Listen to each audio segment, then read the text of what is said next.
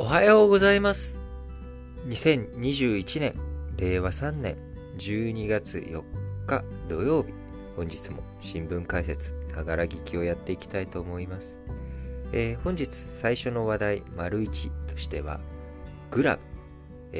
スパック経由でナスダック上場ということで、東南アジア配車最大手のグラブホールディングス、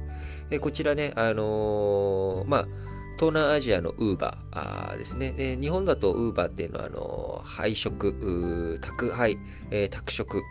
こういったサービスが強いですけれども、もともとアメリカのウーバーとか、あるいは楽天も出資していたリフトという会社、こういった会社の最初ベースはですね、日本だと白タクになってしまう、個人で、運送、人の、ね、輸送、例えば空港から自分のホテルとかエアビーとかにね、ホテル取って、泊まるところを取って、ウーバーで手配して、何時に迎えに来て、で空港まで送って、空港からホテルまで送ってみたいな、こういったサービスが基本となっているわけです。日本の場合ね、先ほども申し上げました白タク、要は個人で人の輸送をするための、車の資格というものはですね、二種免許、こちらが必要で、さらに二種免許で、個人で宅し、やるためにはですね、さらにいろんな審査を越えていかなきゃいけない規制がかかっているということで、白タク行為になってしまう、法律違反になってしまうということで、日本だと京都とかでしたっけね、一部のところで実証実験、そういったことをやっているわけですが、なかなか、日本だと規制が厳しいということで、ウーバーとかっていうと、ウーバーと並び称されるサービスとしては出前館。ウーバーと出前館がですね、日本だと同じ領域に認識されているわけですが、出前館はね、その名の通り出前をすると。出前館もね、CM、これまで、ダウンタウンの浜田さん出ておりましたけれども、ヒカキンさんとか、あとはもう一人ちょっと僕知らないですけど YouTuber の人ですよね、がなって切り替わってきてということで、競争激化しているわけですが、ちょっと話がずれた。今回東南アジアで、最大手のグラブ、こちらは、輸送、人の輸送ということだけじゃなく、新型コロナの影響もあって宅食とかその出前系、こちらについても力を注いでいきながら、サービスをインドネシアを中心にですね拡大しつつ、シンガポールとかそういったところ、東南アジア全域に向かって成長をしているというような企業ですが、この企業、もともと東南アジアで非常に大きい企業価値を持っている会社だというふうに見られており、ソフトバンクグループなんかもね、出資をして成長を後押ししてきたわけですが、この度、ナスダックに上場ということで、12月2日、アメリカナスダック市場に上場しました。株価はね、あまり、とはいえ振るわず、今オミクロン型の影響とか、原油 OPEC プラスの動きだとか、金融政策、インフレがこの後どうなっていくのか、雇用についてはね、昨日おととい、発表があった、11月でいいのかな、アメリカの雇用、そうですね、11月21万人増ということで、もともと10月には54万6000人増えていたんだけれども、アメリカの就業者21万人止まりということで、人手不足の状況の中、なかなかまだまだ就業者が戻ってきてくれない、就業者が戻ってきてくれないから、みんなが賃上げ、もっとね、お金高くするよというふうにしていて、ピザの配達とかでですね、アメリカの場合、今、時給が15ドルから20ドルということで、約日本の2倍水準に今なってきているというのがアメリカの状況です。そういった状況の中、人手が不足しているから、賃上げする。賃上げすると、みんなお金が増える。お金が増えると、消費に回る。消費に回ると、高くてもちょっとお金もこれだけ2倍になったしと、仮にですよ、2倍になったし、じゃあちょっと 1.2 倍高くてもいいやっていうようなことでインフレになっていく。インフレになっていくと、アメリカの中央銀行である FRB は、なんとかお金をね、市中の景気が激化しないように金利を上げる。金利を上げていくと、みんな消費をちょっと控えるようになる。それまでお金を借りて、金利安いからお金を借りて株式市場に投資したら儲かるやん。あるいは、金利安いがお金借りて、不動産に投資したら儲かるやんっていうような、こういった動きが金利が上がるっていうことになると逆流が起きますんで、株式市場軟調と、いうことになり、グラブ、こちらのね、株価、上場した後はですね、少し上がったんですが、上場初日の株価、初値、合併前の株価に比べて 15% 高い 13.06 ドルをつけたということですが、その後売り先行となってしまい、今 21% 安の 8.75 ドルで取引を終えたということになっております。今回上場にあたって第三者割当増資、こちらもしてるんですが、この発行価格が10ドルということなので、増資を引き受けた機関投資家、早くも10ドルから今 8.75 ドルということで含み損を抱えた格好になってしまっています。で、今回、グラブ、もともと今説明した通りですね、ちゃんと本業のある会社なんですが、上場にあたってはスパックという、スペシャルパーパスアクイジョンカンパニーですね。この有力企業の買収のみを目的とした会社、こちらが最初に上場していると。で、この上場しているスパックが、この会社上場させようという会社を見つけて、その会社と合併することによって上場するという、裏口上場だったりとかですね、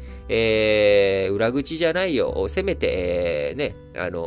サイドドアだよというような言い方したりとかもしますけれども、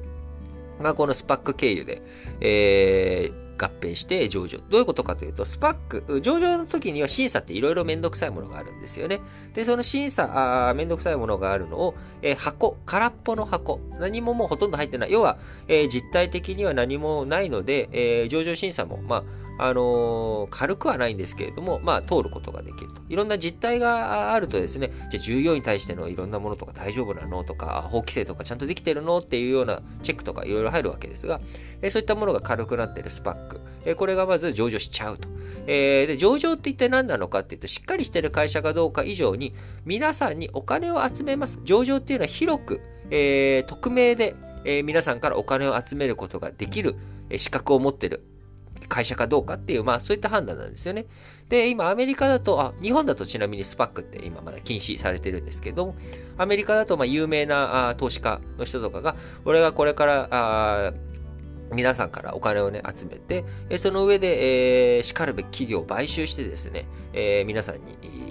メリットのある形にしますよと。なので僕にお金集めて、僕にお金くださいと。僕にお金預けてくれたら、くださいじゃないな。預けてくれたら、得させますねっていう。これがスパックの基本となってるわ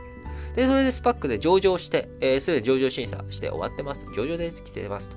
で、ここから、今回みたいなグラブとか本業のでっかい会社。この会社いいじゃん。この会社を、自分とこの合併した自分たちの株価が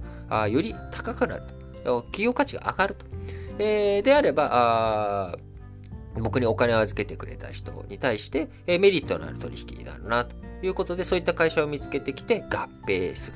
と。で、合併すると、その、会社、グラブ、今回の場合グラブですけど、今までいろんな手続き、上場するよってなったらいろいろ大変だったところが、その、スパックと合併することによって上場ができるという、こういった仕組みなんですよね。で、今、シンガポールとかでは、もうすでに OK という風になっていたりとかするわけですけど、日本だと、いやいや、これはちょっとまだやりすぎだろうということで、解禁はされていないんですが、今回、東南アジアのデカコーン、グラブ、ナスダックにスパック経由で上場というところですが、なかなか株価がね、今、オミクロン型の影響もあって、先行き不透明ということもあって、株価は低調と。で、やっぱりソフトバンクグループ、今、いろいろとやっぱ苦しい思いをしてますね。このソフトバンクのビジョンファンド絡み。最初にケチがついたっていうところは、WeWork、ね、2年前でしたっけ、WeWork の創業者の問題とかね、いろいろ抱えて、これ株価本当に大丈夫なんみたいな状況になっていき、今だと Nvidia とのね、ARM、Nvidia に ARM 売ってっていうところ、この ARM 買収絡みについても、当局の認可がもしかしたら取れないかもっていうような話がね、今上がってきているし、そして中国、この後、丸2でお話ししていきたいと思いますが、中国のね、こちらもまあ配車アプリですけれども、DiDi。こちらの上場を、アメリカ上場をめぐっての動き、こちらもね、不透明な動きになっていくということもあり、なかなか、ソフトバンク、ビジョンファンドのいろんな、投資関係についてですね、なかなかちょっと悩ましい動きが出てきているのかなというふうに思います。続いてね、丸2のところでまたもう一歩、この経済の話していきたいと思います。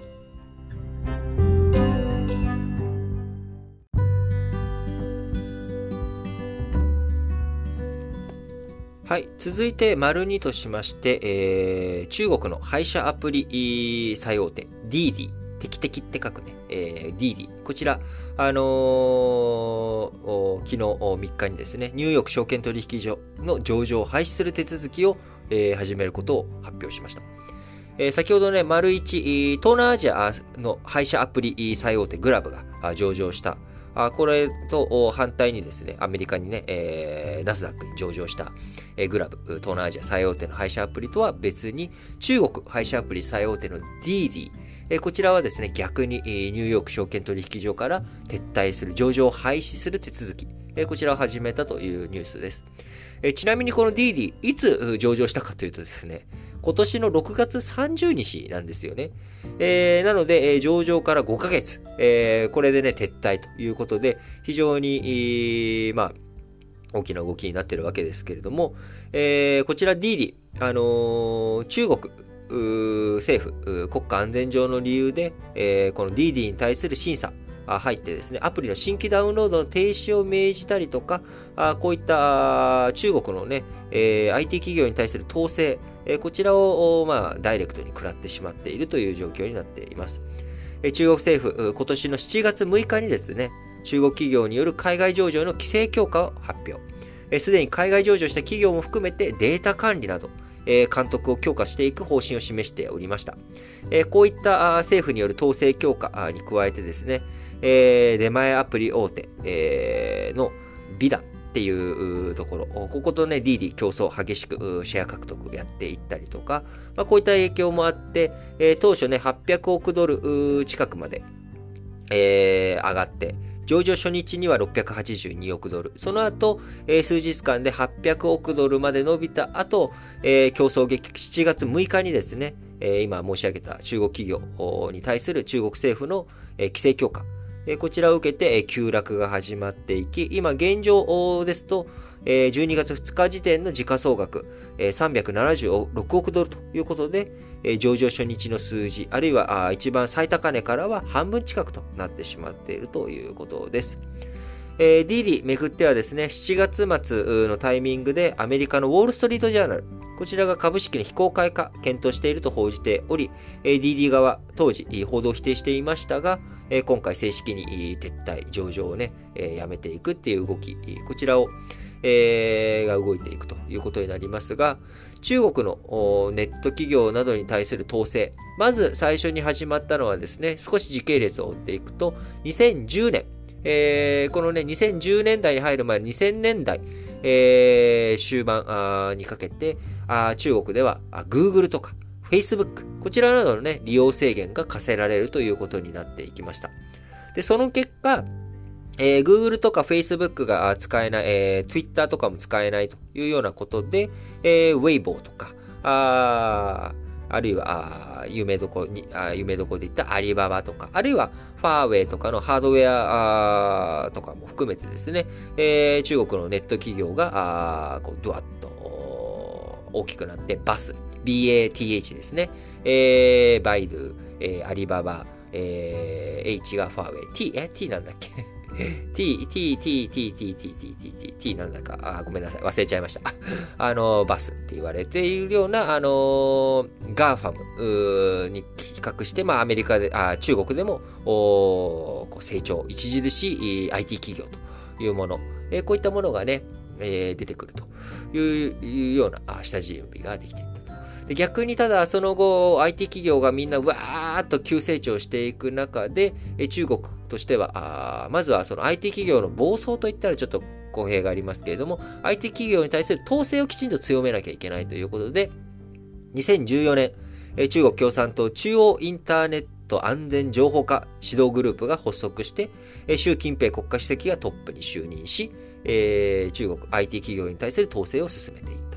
で2016年には通信に施す暗号の提供などを義務付けた反テロ法を施行。まあ、反テロとか治安維持。こちらをね、名目に指導を始めていき、2017年、インターネット安全法が施行され、今年9月にはデータ安全法が施行。11月には個人情報保護法が施行され、IT 企業に対するデータ管理。こちらは非常にね、統制強まっていくということになりました。さらに、去年、今年と IT 企業、に対しては格差是正、IT 企業が、まあ、我が世の春と言わんばかりに、すごく儲けて、その結果中国社会の格差が大きくなってしまっていった。こちらに対する不満を懸念、した中国共産党の指導部、なんとかこれをね、是正していかなきゃいけないということもあり、IT 企業に対する統制がすごく強まっていくという動きが高まったわけですね。で、この分野、IT 分野だけじゃなく、他に教育とか不動産といった格差是正のために必要な場所。IT 企業は儲けすぎっていうことで、是正。教育についてはやっぱ教育の格差がそのまんま収入の格差につながっていってしまう。教育の格差を激しくしないように、学習塾とかこういったところの指導、統制体制を強めていく。さらに不動産価格。こちらはね、やっぱ、まあ、自分たちが一生懸命頑張っても、ついの住処を手に入れることもできないのか。みたいなこういった不満とか、どんどん不動産価格、中国上がってってるわけですよね。これをなんとかせなあかんということで、こちらに対する統制も強めているということですが、この新聞解説、ながら聞きの中でも非常にたくさん取り上げてきております。中国、エバーグランテ、恒大グループ。中国のね、不動産大手の会社ですけれども、こちら巨額の債務を抱えて経営難に陥っており、もう、利払い、いつも、期日取りはできず、30日間の猶予期間になんとかお金をかき集めて、利払いをしていっているというような綱渡りの状態続いているということで、またね、今度の12月6日、月曜日にですね、またドル建ての利払いのタイミングが来たりとか、来年、前半、来年1月から3月の間には、元本の返済も一部始まっていくというような状況の中国恒大グループですが、昨日3日ですね、外貨建て債務の再編案を作るために債権者と協議に入ると発表しました。債務の返済について十分な資金があるかどうか不確定なためということで、恒大グループが本社を置く、中国南部の方の広東省ですね、香港とか深センとかの方に近い、マカオとかの方に近い、広東省、こちら中国恒大グループ、に対する広東省政府もですね、監督チームを派遣したり、中国人民銀行も、広東省政府や関係部門と協力して、中国恒大グループの債務問題、こちらの解消、解決に努めるというような発表をしているということです。なかなかね、中国の経済も今後どうなっていくのかというところ不透明になってきておりますし、昨日お伝えしました通り、中国のね、ホウ・スイさん、テニスプレイヤーの人権問題、こういったところから来年2月の北京冬季オリンピック、こちらに対する外交的ボイコットなど、まあ、中国に対する今非常にね、中国にとっては逆風が強くなっているというような状況ですが、まあ、ここからどんな動きになっていくのか。やはり年末にかけてですね、経済、非常に不安定な動きが続いていくんだろうなというふうに個人的には考えています。OPEC プラスがですね、増産ペース、こちらを、増産ペースをね、緩めないと、今まで通りの維持していくということで、まあ、需給緩んでいくだろうなっていうことで原油価格一時的にはね一回下がったんですが、やっぱオミクロン型どうなるんかいというところで、再び先行き不透明なところから原油価格上昇にまた戻ってきたというところになっていきます。なので僕の今の現時点での足元の年末年始の株価や市況関係についてはですね、やっぱりアメリカの金利が上がっていく、金融政策、アメリカの景気が過熱しているっていうところ、こちらをなんとか止めなきゃいけないっていう動きが出てくるだろうなと。で、その一方で、原油価格とかの上がり、こちらは止まっていかない。そうなってくるとアメリカ以外は結構スタグフレーション的なね、インフレが起きているだけ景気がうまく上がっていかないっていうような状況になってしまっていく。でもアメリカとしては自分たちが過度に景気過熱を引き受けていくわけにもいかないということで、アメリカの政府としては、まあ、株価も結果としてね、世界経済がうまくいかないから下がっていく。まあ、経済は苦しい。そして民衆、大衆のね、暮らしも苦しいということで、基本的な食料品とかエネルギー関係、こういったものの値段は上がっていくけど、株価は軟調。景気も低迷。こんなね、状況っていうのが、来年の僕は1月、2月、冬が終わるまではそうなってくるんじゃないのかなと。ラニーニョがね、どうなっていくかもわかんないですし、去年と同じようにテキサスとかの方で大停電が起こるかどうかっていうのはわかんないですけど、なんかどちらかというとやっぱり今年の年末年始にかけて、市況については大荒れ、冬模様というような感じになるんじゃないかなというふうに見ています。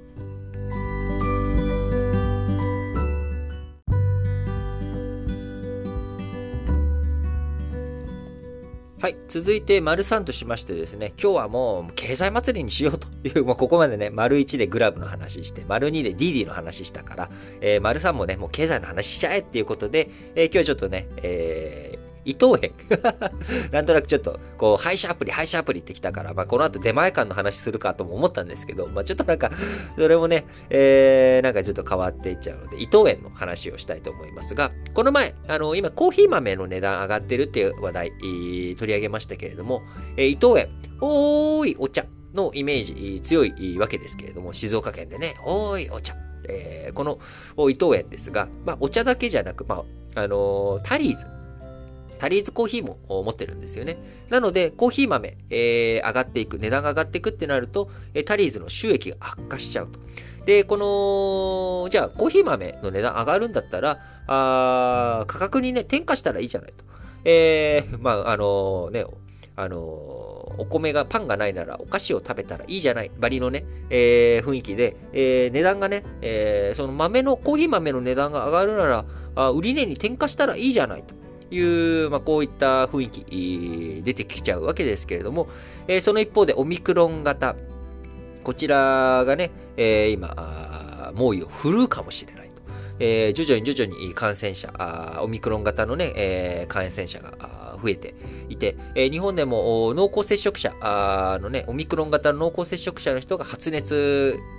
が起きている。調べるとね、オ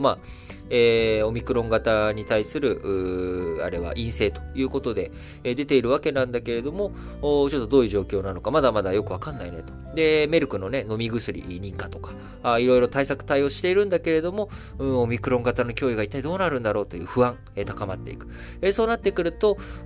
今緊急事態宣言とか、まん延防止等措置、日本出てるわけじゃないけれども、なかなかやっぱり外でわーっと騒いだりとか、外出、寒いし、ちょっと控えようかなと。で、僕個人的にはですね、寒いからあんま外出たくねえなっていう、身も蓋もないことを言ってしまうとですね、12月って寒いじゃないですか、12月、1月。だからあんま外出歩きたくねえなっていうのは、個人的には、一昨年ぐらいからずっと思ってて、まあ去年とか、ちょっと笑っちゃって、笑い事じゃない、なんで笑い事じゃないかっていうと、それは、外食産業の人とかね、この忘年会、新年会シーズン、こちらで書き入れできないとか、あるいは、恋人たちのクリスマス、ここでねやっぱりディズニーランドとしてはたくさん人を集めたいとか、いろんなね、宿泊業とかそういった外食産業とか、寒いからこそみんな外に出て、お金使ってよというところに、まあ僕みたいなの寒いから外出たくないよと、こたつの中が最高だぜみたいな、これはね、景気にとって害悪でしかないわけですけれども、話がそれた。元に戻ってタリーズ。ですけれども、人がやっぱり出てきてくれない。そうすると、ちょっと待ち合わせとか、あるいは人と今日お茶しようよ的なのでタリーズね、使われると。僕自身も、タリーズ結構好きで、なんとなくなんか雰囲気いいじゃないですか、タリーズって。なんかね、コーヒーも、僕、スタバのコーヒーってあんまり好きじゃなくて、フラペチーノ系はね、大好きなんで、夏はね、どちらかというと、スタバの方が好きだったりとかするんですけど、あと、スタバのね、僕ね、マカデミアホワイトチョコクッキー、これ大好きで、これね、冬だと、それちょっと温めて、食べるっていうのが、すごい好きなんですけれども、スタバは僕はどちらかというと、なんかスイーツ屋さんっていう分類になってて、で、タリーズコーヒーはね、なんかやっぱコーヒー屋さんみたいな、気持ちで、行く。で、あと、あれですね。最近出て、ドトール。ドトールは、これはね、僕の中ではサンドイッチ屋さんなんですよね。ミラノ風サンド。これ大好きで。これと豆乳ラテとかね、飲んだりとかすると、ああ、楽しいなって。また話がそれた。で、タリーズコーヒーに限らず、やっぱりみんな外の外出が減っていっちゃうと、値段上がるとね、ますますみんなお金を使ってくれない。だから、コーヒー豆の値段が上がったからといって、みんなが外にいっぱい出てきてくれるわけじゃないから、売値に転嫁するっていうことはなかなか難しいという状況。それを踏まえると、原材料が高くなると、その分だけコストがかかる。コストがかかるけど、売り上げが変えられない。むしろ売り上げがオミクロン型とかで下がっていってしまう。そうなってくると、収益が圧迫し、伊藤園、調子、このままだとね、伊藤園、タリーズを持ってるから株価上がっていかないんじゃないのと、業績悪くなっちゃうんじゃないのということで、伊藤園の株価7日連続で続落と。いうことになっております。今ですね、6050円とほぼ半年ぶりの安値を、一時つけるというような状況にもなっており、なかなか時価総額もですね、今だいたい5415億円ぐらい、予想 PER59 倍ということなので、1年間の利益、これでね、1株あたり利益が1年間の収益を上げて、どれだけ額面到達するかというと、59年かかると。あるいは配当利回りで見ると 0.65%。1000円買ったらですね、1000円買ったら 6.5 円、年間で配当がつくというようなことになってしまっている。いう状況で、なかなか売り込まれてしまっているなと。伊藤園ね、結構もともと新型コロナの中でも、収益、それなりにちゃんと確保して、むしろ、そういったね、内食需要とか、こういったものを取り込んでいきながら株価、緩やかに結構上がっていきたわけなんですけれども、ここしばらく下がってきているというような状況です。ただ株価、年初来安値の5880円に今、近づいているということになるので、今後ですね、また上がっていくんじゃないのかなっていうような見通しをしている人もいると。いうことで、どうなっていくかわからないですけれども、日本ね、やっぱ株価、どんどん今下がってきちゃっているという状況になっています。3万円ね、到達、今年したわけですけれども、その後2万9000円割って、2万8000円割ってということで、アナとかね、ソフトバンクグループとか、こういったところも調子がよろしくないというようなところになっていきます。アナジャルはね、もうしょうがないところですけれども、こう日本の株式市場もですね、先ほど、01、02の中でも話した通り、日本の株式市場も世界の流れ、こちらにね、あがいて、上がっていけるほどの材料、見当たらないということになっていくと、やっぱり、厳冬厳しい冬の株式市場になっていくんじゃないのかなというふうに思っています。僕もね、いろいろとポジションを整理していきながら、寒い冬に強い、銘柄って何なのかなということで、そちらに切り替えて、様子を見ていこうかなと。で、あとポジション自体はあんまり大きく、自分のね、もともとマックス投資金額の全部を使わずに、だいたい今ね、もう5分の1ぐらいからポジションもうそれぐらいだけ、取って、あとはちょっと現金で、差が急落とかした時に、援軍を送れるようにちょっと退避して、準備して、様子を見ているというような状況ですが、皆さんも皆さんのね、それぞれなりのやり方で、資産防衛というかですね、いろいろと考えていったりとかしていただければいいのかなというふうに思います。なんかね、具体的な質問とか、なんか、資産防衛のついてどう考えたらいいですかみたいなのが、もしあれば、ぜひ質問をですね、応募フォームの方から投稿いただければと思います。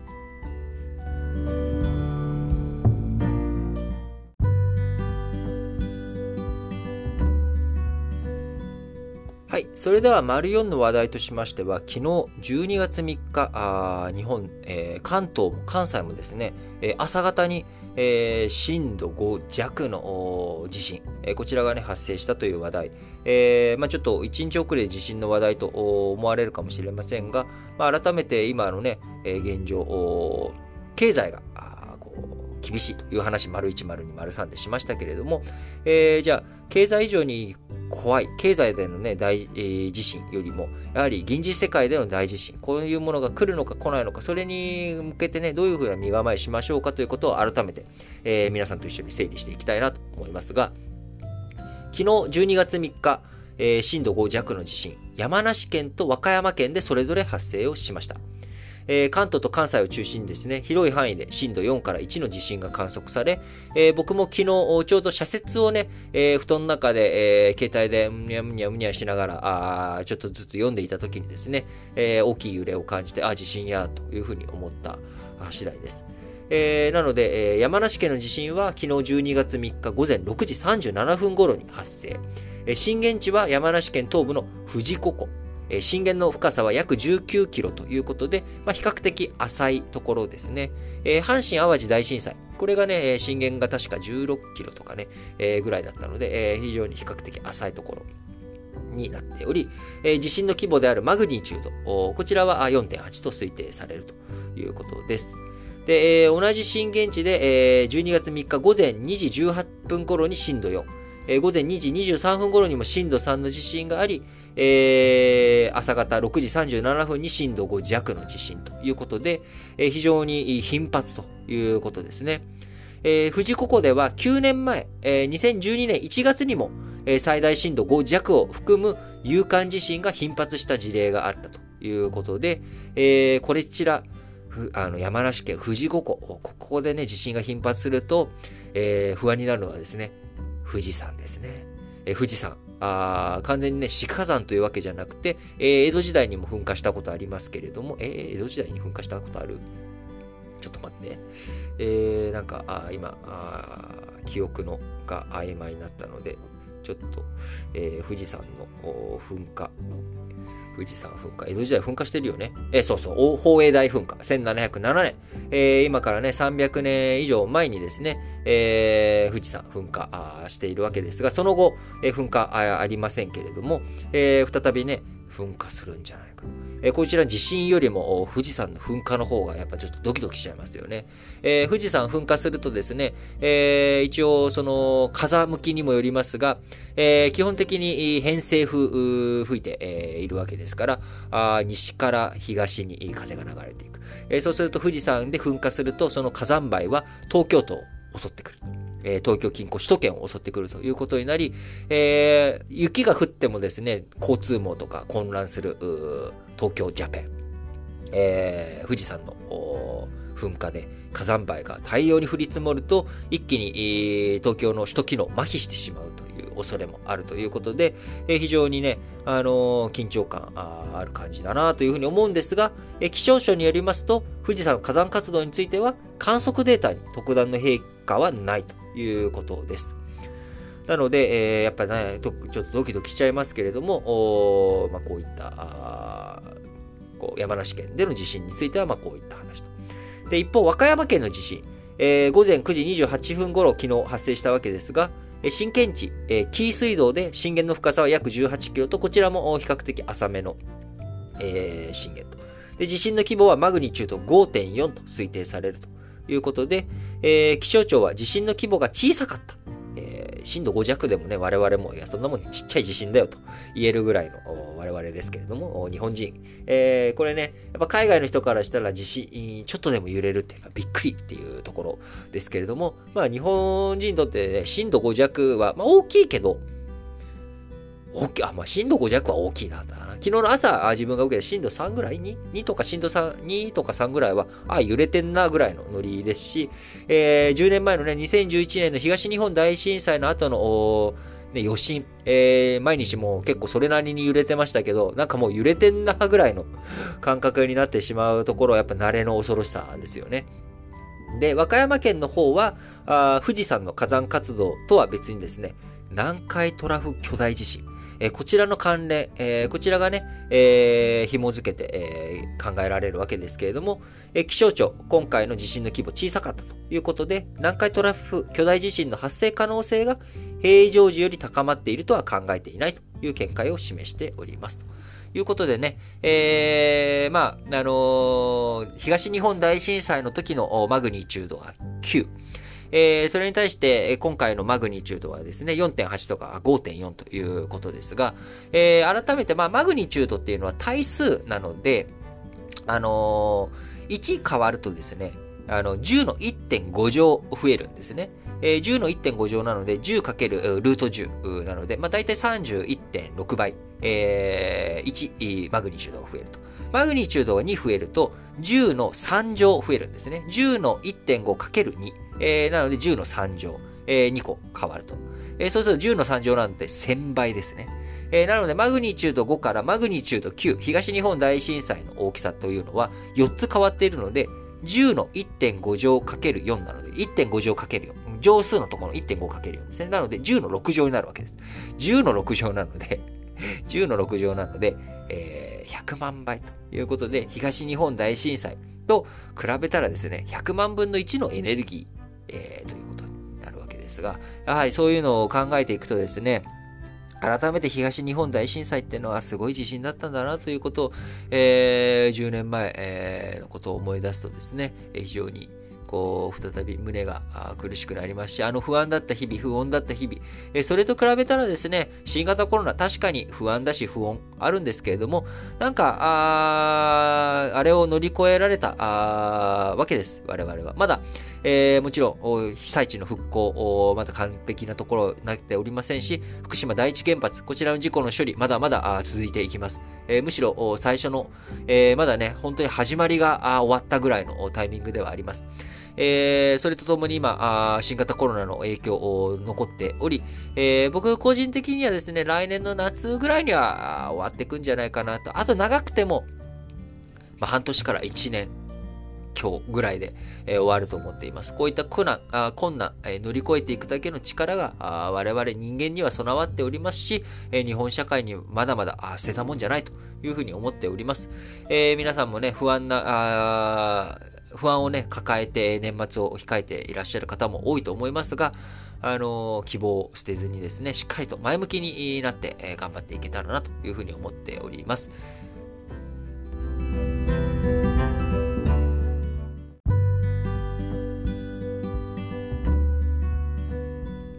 はい。それでは本日も最後、丸ごとしまして、主要5紙の社説を紹介して締めくくっていきたいと思います。まず、朝日新聞です。水際対策、不信深めた朝令暮改ということで、入国枠と国際線の運航状況は密接に関わり、航空会社との一定の調整は欠かせない。とはいえ、年末年始を控えた時期に昨年来のコロナ禍でも例がないという1ヶ月間もの予約停止がどんな影響をもたらすかは容易に想像はつくはずだということで、こちらね、昨日も日本のこううまくいってないオミクロン型に対する対処、水際対策がですね、まあ、政治、なんかちゃんとできてんのという不信感高めていくような話ですけれども、朝日新聞そちらを取り上げております。朝日新聞もう一本はですね、来年の春闘、賃上げ拡大を出発点に、食料品や燃料など必需品の値上がりが目立つ中で、ベア、ベースアップの水準が低ければ賃金は実質的に目減りし、経済回復の基盤になる消費に水を差しかねないということで、こちら今日ね、丸1から丸3にかけて、必死に説明をしていった賃上げ、こちらね、賃金、と状況どういうふうになっていくのかというところをしっかりと考えていかなきゃいけないわけですけれども、なかなか賃上げがね、日本の中でぐわっといけるかというとなかなか難しいところもありますが、とはいえ少しずつでも賃上げを進めていかなければいけないということで、しっかりと頑張っていってほしいなと思います。毎日新聞、中村吉右衛門さん行く、苦労と継承の重い時代。歌舞伎はもっと完成度を高められるはずだ。吉右衛門さんは苦労の歩みを止めることはなかった。その芸や精神は受け継がれ、歌舞伎の新しい時代が開かれていくに違いない。毎日新聞もう一歩、米軍の燃料タンク投棄、国に住民軽視正す責任。事故のたびに政府はアメリカ側に抗議し、速やかな情報提供と再発防止策を求めてきた。だが、目に見える改善はなされていない。日米地位協定を見直さない限り、住民の不安を拭うことはできまいということでね、日米地位協定については、僕自身、勉強をね、深めていきたいなと昨日表明したところであります。産経新聞、四国のね、伊方3号原発、こちらの再稼働、脱炭素電力で地域活力を。伊方3号機の再稼働の遅れには、テロ対策施設の完成が期限に間に合わなかったことも関係しているが、期限の翌日から原発のリスクが高まるものではない。硬直的な規制はも改められるべきだと。これはね、ちょっと産経新聞言い過ぎかなと個人的には思っています。やっぱり、一時が万事じゃないですけれども、テロ対策、特に今年はですね、狩場崎とかのね、テロ対策とかを含めて、いろんなところで、問題があったわけです。それに対してですね、やっぱり期限に間に合わなかったから、そのね、期限1日2日変わったからといって、テロのリスク変わるわけじゃないだろうっていうのは、それはちょっと論としてどうなのと。言いたいことは、言わんとしてることはわかりますよ。いや、実際にね、1分遅刻したからって、よくあれじゃないですか。1分遅刻したからって、いや、お前その1分遅刻してのそのね、5分の説教の方が長えよ、みたいな。これはね、確かにあるわけです。あるんですが、僕個人としては、やっぱりその一時が万事のところをきちんと丁寧に対応していかなきゃいけない。遅刻ぐらいはどうでもいいですよ。ただ、原子力発電所という、すごく国民もね、全体的に今センシティブになっているところで、産経新聞の再稼働を動かしていきたいという主張、そちらについては僕も大いに賛成なんですが、論の展開、ロジックがね、どんなに正しかろうが、論の展開っていうものにはね、きちんと丁寧にしなきゃいけないと思いますし、ロジックとしても、テロ対策、こちらはね、やっぱり、きちんとやっていかなきゃいけないっていうところ、これはしっかりと筋道立てて主張してほしいなと思います。産経新聞もう一本は WTA の中止決定、中国への気骨ある判断だ。日本選手の権利は大事だが、今最優先で守らなければならないのは中国政府に脅かされているスポーツ界の基盤ではないのかということでね、昨日の丸1で、取り上げた話題です。読売新聞、銀行決算好調、改革加速で経営基盤の安定を。金融緩和は当面継続されると見られるほか、政府の支援が終了すれば倒産が再び増加する可能性がある。さらに、経済のデジタル化が進む中で、IT 企業などとの競争が激化しており、銀行を取り巻く経営環境は厳しいままだ。読売新聞、原油増産維持、輸出国と消費国は対話深めよう。ただ、今後の価格は見通しにくい。増産維持の決定を受け、アメリカ原油先物価格は下落した後、値を戻した。オミクロン株が世界経済に与える影響が不透明なためだ。日経新聞もですね、産油国は需給見極め消費国と対話続けよう。方針据え置きの判断は妥当である。産油国と消費国が互いに挑発を重ねる必要はない。ただし、原発市場は不透明感が強まっている。アメリカ原油市場では価格が一旦下落したが、その後上昇に転じる不安定な動きを見せた。最後、日経新聞の最後の一本は、アメリカと連携し地域安定の戦略を。目的は緊張の緩和であり、地域の安定である。抑止力を維持しつつ、対話も駆使して、平和的な共存をどう実現するか、バランスの取れた構想力が問われているということで、やはりですね、アメリカを中心としたこの安全保障、これをどういうふうに構築していくのか、抑止力を上げていくということ、物理的な、安全保障の力、抑止力を高めていくということも大切な一方、ソフトの部分、しっかりとね、外交とか対話、こちらをどういうふうに使っていくのかというバランス問われている、そんなね、12月になっていくのかなというふうに思っております。はい。ということでですね、皆さん本日も新聞解説、ながら聞きをお聞きいただきありがとうございます。番組からのお知らせです。日本時間の12月14日火曜日、再来週の火曜日ですね、12月14日火曜日の、日本時間19時半から20時半、こちらの時間帯でオンライン講演会、開催したいと思っております。ですね、お値段は1000円ということにしておりますが、1時間のオンライン講演会となりますので、ぜひぜひ皆さん多くの方にね、参加していただければなと思っております。私個人としても今年1年間一生懸命、この新聞解説ながら聞きを毎朝やってきたわけなので、その1年間頑張ってやってきたところを踏まえて、2021年の重大ニュース、こちらの振り返りと2022年、どうなっていくのかということ、こちらについてしっかりと皆さんにね、お話をしていける時間にしたいなと12月14日火曜日思っております。参加をね、希望される方は、参加を希望される方はですね、こ